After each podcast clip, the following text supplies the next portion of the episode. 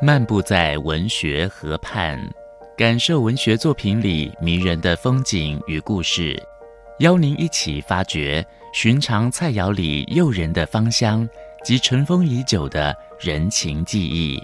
请听焦桐谈饮食文学。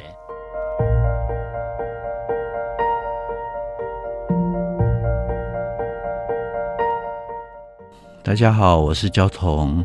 今天跟大家分享的是丝瓜。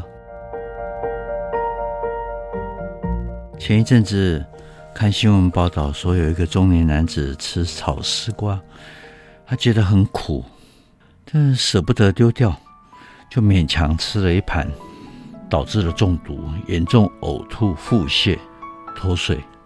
有医生表示说，苦丝瓜含有葫芦素。会引发肠胃强烈的不适跟低血压。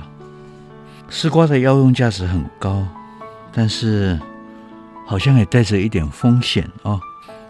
青春易老啊，选购丝瓜的时候，我们要选择饱满结实的、条纹清楚的、绒毛密布的、色泽浓绿的。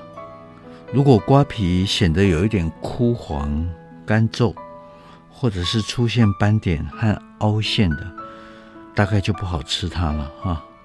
丝瓜里面所含的维生素能够抗坏血病，预防各种维生素 C 缺乏症，也有助于小孩的脑部的发育，维护中老年人的大脑的健康。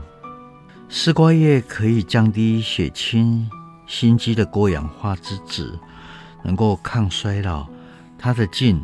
藤茎汁液可以保持皮肤的弹性、美容去皱，所以丝瓜一向有“美人水”的称呼。呃，被称为中国哲学第一人的金岳霖先生啊，他有烟瘾又有酒瘾，但是活到九十岁啊。他说他特别爱吃胡萝卜丝和丝瓜汤。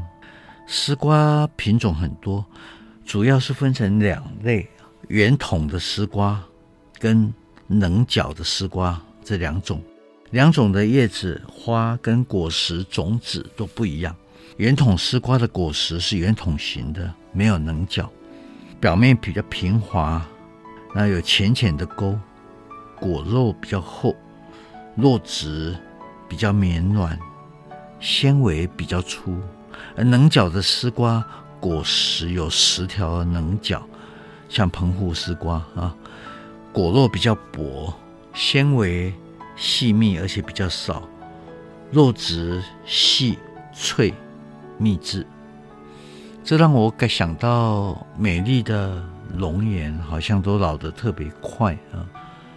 丝瓜切开以后，很容易就因为氧化而变黑了。我们好像应该得到里面的启示，应该把握时光，不要蹉跎。削皮以后过一下盐水，能够稍微延缓它的氧化。它好像启示我们要积极把握美好的时光。呃，我们对丝瓜的口感的基本要求是鲜嫩，它的美学特征在于一种清甜感。一切烹调的手段要避免酱料来夺味，不加水，用心维护那一种清甜。我没有办法忍受呆厨下龙油或者是勾芡去烹煮丝瓜。我喜欢吃丝瓜炒蛤蜊，这两种食材一起煮汤、煮面、煮粥都很美。蛤蜊的鲜美结合了丝瓜的甘甜，各自有各自的味道，又能够尊重对方的历史，彼此支援，互相发明。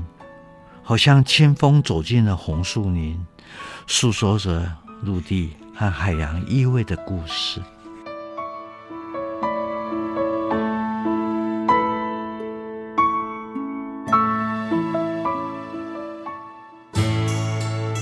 五分钟系列小单元，与您同游文学河畔，带给您小确幸的滋味。